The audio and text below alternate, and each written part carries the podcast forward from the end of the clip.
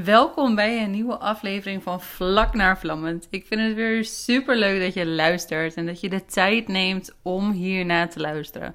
Want we hebben natuurlijk duizend en één dingen te doen. En we hebben natuurlijk allemaal een heel druk leven. En dus ja, dus ik vind het echt een hele eer. Dat wil ik bij voorbaat zeggen, dat je, dat je hiernaar luistert. En ik ben ook altijd super benieuwd naar wat je van de aflevering vindt en hoe het bij je aankomt en of je er wat aan hebt. En ook als je mijn podcast nog niet gerankt hebt, en dat kan je helemaal bovenaan doen, dan kan je het sterren geven. Dat zou ik echt super fijn vinden als je mijn podcast sterren wilt geven. Want dat betekent dat meerdere mensen toegang krijgen tot de podcast. Want des te meer sterren je hebt, des te meer luisteraars er naar jou toegestuurd worden. Dus als zou je dat willen doen, echt super, super, super, super bedankt alvast. In deze aflevering wil ik het graag met je hebben over. Ja, over dat. De gevoelloosheid. De gevoelloosheid die je waarschijnlijk ervaart, want anders luister je deze podcast niet. Um, dat het een bescherming is. En dat is een beschermingslaagje geworden. Op een gegeven moment in ons leven, dat kan bij kind zijnde zijn, dat kan bij puberteit zijn, dat kan ook in je volwassen leven zijn. Dat kunnen momenten zijn dat je ouders je afgewezen hebben, dat je iets niet mocht. Dat kunnen uh, verliefdheden zijn geweest in je puberteit die je niet hebt uit durven spreken. Of de momenten dat je werd afgewezen door die jongen, door die vrouw, door die persoon. Um, en telkens als dat gebeurt, telkens als we worden afgewezen, telkens als we momenten ervaren dat we ons niet veilig voelen, leren we ons brein, leren we ons hoofd dat het onveilig is. En die onveiligheid willen we niet meer ervaren, willen we niet meer voelen. Dus wat er gebeurt als het ware, je bouwt een laagje op. Je bouwt een laagje op om jezelf te beschermen. Dit kan een energetisch laagje zijn. Bij sommige mensen uitzicht dat ook in gewicht, dat je gewicht aanzet. En um, door steeds meer voorvallen, steeds meer dingen die gebeuren in je leven, dingen gebeuren waar je geen controle over hebt, controle en waar je je onveilig bij voelt, des te meer laagjes je om je heen gaat bouwen. Of er gebeurt zo'n intens, heftig incident door middel van een overlijden van iemand die heel dichtbij je staat. Um, een intens ervaring van een, uh, je kindje die wordt geboren met een afwijking. Um, of um, misbruik. Je krijgt te maken met, met misbruik. Dit zijn zulke grote ingrepen. Um, dat jouw lichaam zo'n sterk en helder signaal geeft naar jouw hersenen van dit is echt super, super, super onveilig. Ik sluit dit af. En wat je dan krijgt is telkens meer ga je merken op heel veel vlakken in je leven dat je gevoellozer wordt dat je er afweer voor krijgt en dat je er angstig bij voelt. En dat je steeds meer van jezelf afsluit. En dat je op een gegeven moment denkt van, oh wauw, ik kan op dit moment... Want het kan twee kanten op opgaan. Dus het kan de twee extreme kanten opgaan. Aan de ene kant, als je jezelf zo ver afsluit en zoveel dingen hebt meegemaakt, dingen hebt meegemaakt die je niet op een goede manier hebt verwerkt, die je niet op een goede manier hebt losgelaten, dan gaat het of naar de kant dat je alleen maar emotioneel bent, dat je alleen maar kan huilen, dat je niet meer goed kan functioneren, of je sluit het helemaal af. Dus dat betekent dat je helemaal niks meer voelt. Dat uh, je geen plezier meer kan ervaren als uh, je partner je kust. Uh, dat complimentjes niet bij je aankomen. Dat uh, de liefde bedrijven, dat je dat eigenlijk niet meer wilt, maar dat je dat maar doet. Om, ja, want dat hoort er nou eenmaal bij. Um, maar je voelt eigenlijk zelf niks meer. Je voelt ook niet de emoties. En huilen wordt steeds moeilijker. En het is een bescherming. Het is niet doordat je iets fout doet. Het is niet door doordat je gemeen bent tegen jezelf. Nee, het is, het is een veiligheidsmechanisme die jouw lichaam om jou heen heeft gebouwd. Om, omdat het op momenten in jouw leven niet veilig was. En dat wil je gewoon nooit meer ervaren. Dus het is heel logisch dat als je te maken hebt gehad met misbruik. Ehm, of met een hele heftige uh, bevalling of met een dokter die, die super vrouwonvriendelijk, zeg maar, jouw lichaam heeft aangeraakt. Of in de buurt is geweest van, je, van jouw lichaam. Dan, ja, dan sluiten we dat af. En dan sluiten we ook meteen een heel groot gedeelte van onszelf af. En op een gegeven moment is het meer een overleven dan dat je echt het gevoel hebt van ik leef en ik voel. Want een groot gedeelte van onze wereld, een groot gedeelte van ons leven is het, is het leven ervaren. Is het leven door je heen voelen. Door die trauma's en door alles wat er overkomen is en door die beschermingslaag die, die je gecreëerd hebt door die gevoelloosheid, heb je altijd het gevoel van er is een leegte.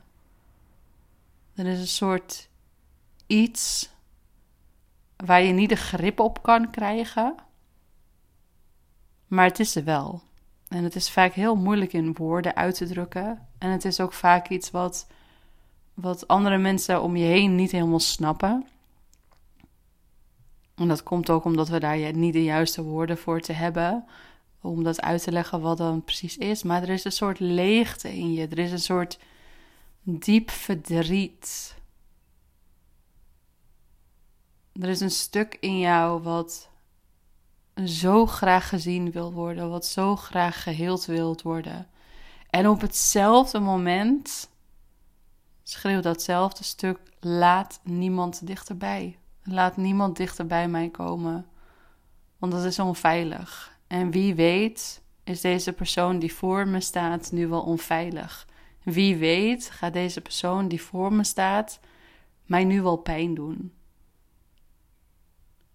Dus aan de ene kant schreeuwt er in jou iets wat zo graag gezien wil worden, wat zo graag liefde wil ontvangen, wat zo graag geheeld wilt worden. En aan de andere kant schreeuwt het net zo hard Kom niet dichterbij. Laat me met rust.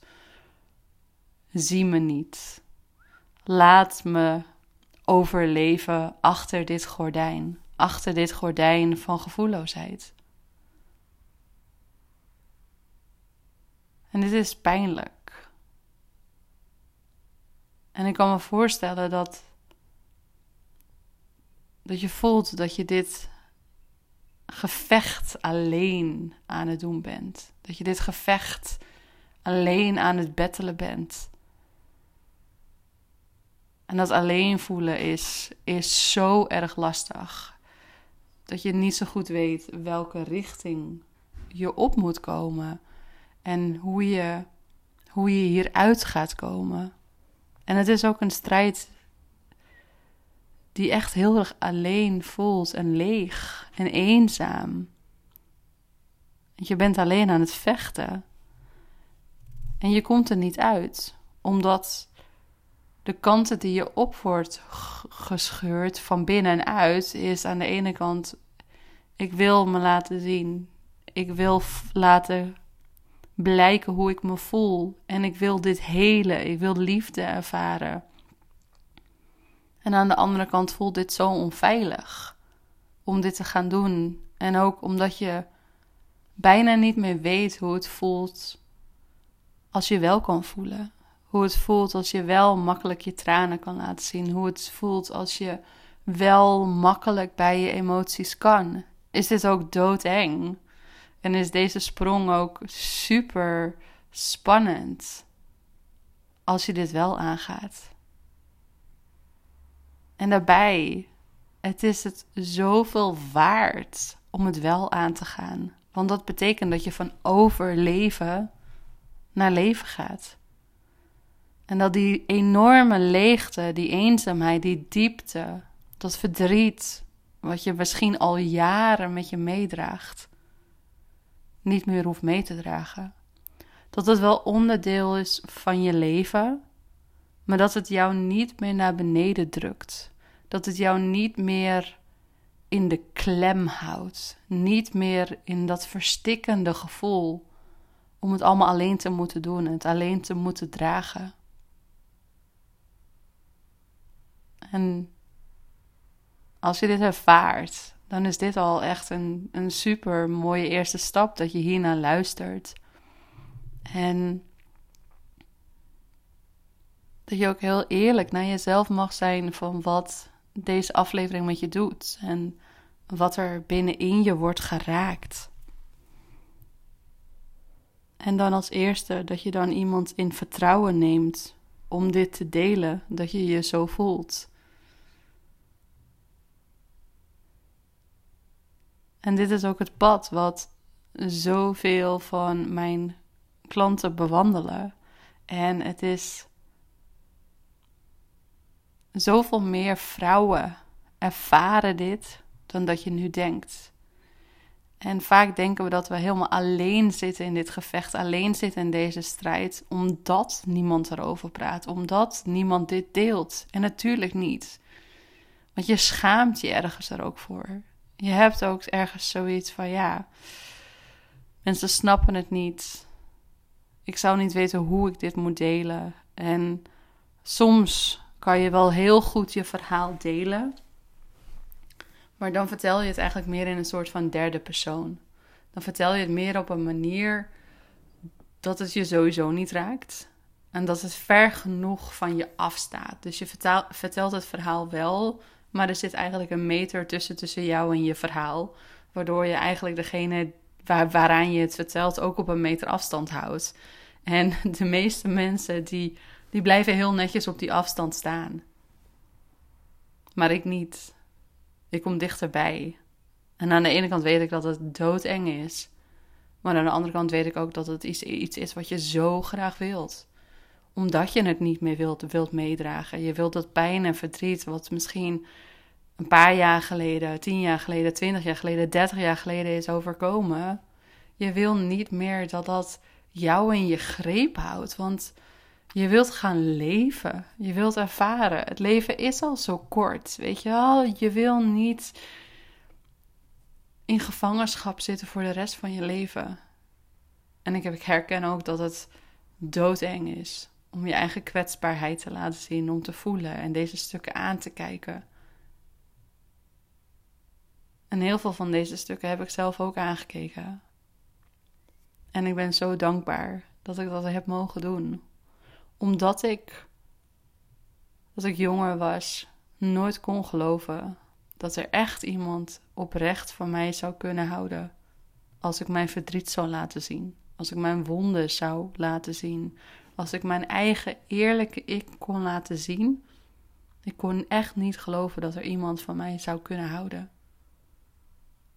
Ik kon het rationaliseren. Ik kon erbij kijken. Ik kon het begrijpen vanuit mijn hoofd. Maar echt niet. Dat ik dat kon toelaten met mijn lichaam. Dat ik dat echt kon voelen. Dat echt iemand van mij kon houden. Met al mijn wonden. Met al mijn dingen die ik heb meegemaakt. Met al mijn laagjes waarin ik mezelf zo hard probeerde te verstoppen met gevoelloosheid op sommige plekken in mijn leven. Het vergt ook moed. Het vergt echt heel veel moed om iemand toe te laten op die plekken. En iemand te gaan leren vertrouwen. Maar weet dat jouw lichaam er alles aan doet om te overleven. Niet om te gaan leven. Niet om geluk te ervaren Jouw lichaam overleeft met hetgene wat het kent, wat het geleerd heeft. En dus alles wat daar buiten valt, valt in principe buiten jouw comfortzone, is nieuw en is een nieuwe manier van benadering. Waardoor dat als jij voor het eerst iemand tegenover jou ervaart die jouw liefde geeft, gaat dit heel onveilig voelen. Omdat je niet zeker weet of je deze liefde kan vertrouwen. Omdat uh, je jezelf hebt aangeleerd dat het onveilig is om überhaupt iets te voelen. Dus laat staan ook liefde. En dat dit een nieuw plekje in jou mag krijgen. Je mag jezelf opnieuw gaan programmeren en het besef toelaten dat jij liefde mag ontvangen. Dat jij liefde mag ontvangen met een open hart, met blijdschap, met vertrouwen. En in het begin voelt dit dood en doodeng. Maar dat is geen teken om terug te deinzen. Dat is geen teken om al die muurtjes die je hebt opgetrokken, al die lagen die je om je hebt heen gebouwd, om die weer te gaan optrekken. De eerste stap is open te staan voor het idee dat je misschien op ooit op een dag dat je dit zou kunnen voelen. En dat je je eigen veilig genoeg voelt om dit te mogen voelen. En ja, daarvoor is groei nodig. Ja, daarvoor mag je uit je comfortzone stappen.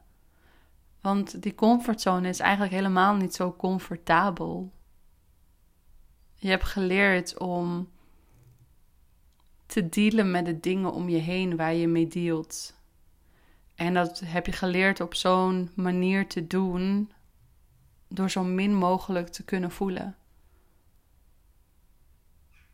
Dus iedere stap daarbuiten is spannend.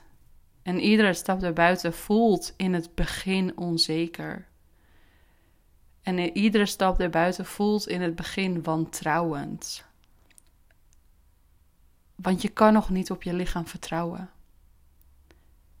Want je lichaam is nog geprogrammeerd naar het trauma wat het heeft meegemaakt. Jouw lichaam is nog geprogrammeerd naar het incident wat het heeft meegemaakt. Maar als jij telkens jezelf buiten die comfortzone zet en daarin word je telkens met liefde benaderd, dan ben je je eigen opnieuw aan het programmeren. Dan leer je jezelf opnieuw van, oh hé, hey, als ik dit laagje afdoe, ben ik nog steeds veilig. Als ik wat meer gevoelens toelaat, ben ik nog steeds veilig. En dat gaat vanuit moed, vanuit liefde, vanuit zachtheid, vanuit doorzettingsvermogen.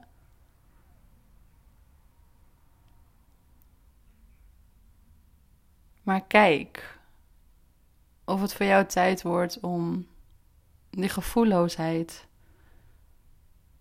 meer los te mogen laten. Om de laagjes die je zelf om je heen hebt gecreëerd, of je die mag gaan loslaten.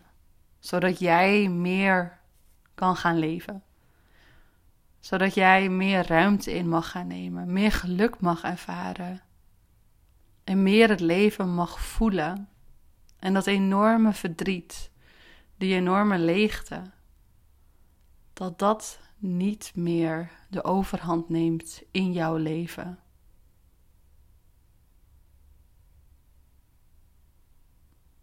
Vind je dit een mooie aflevering en vond je dit interessant? En wil je me vertellen hoe jij je voelt. Wil je het met me delen? Misschien via een mailtje. Misschien voelt dat wel veilig. Doe dat. Want ik sta open om een mailtje van jou te krijgen of een berichtje. Of als je denkt van nee, ik wil gewoon een keer met je praten, met je afspraken. Met je afspreken. Een afspraak met me maken. Ehm, doe dat. Zet die eerste stap voor een leven voor een leven voor jou. Een hele dikke knuffel. En heel veel liefde voor jouw prachtige hart. En dat je meer mag gaan voelen. Dat je meer het leven mag gaan ervaren. Meer het leven mag voelen. Hoe dat door je heen stroomt. En hoe jij onderdeel bent van dit alles moois wat er allemaal is. Dag lief.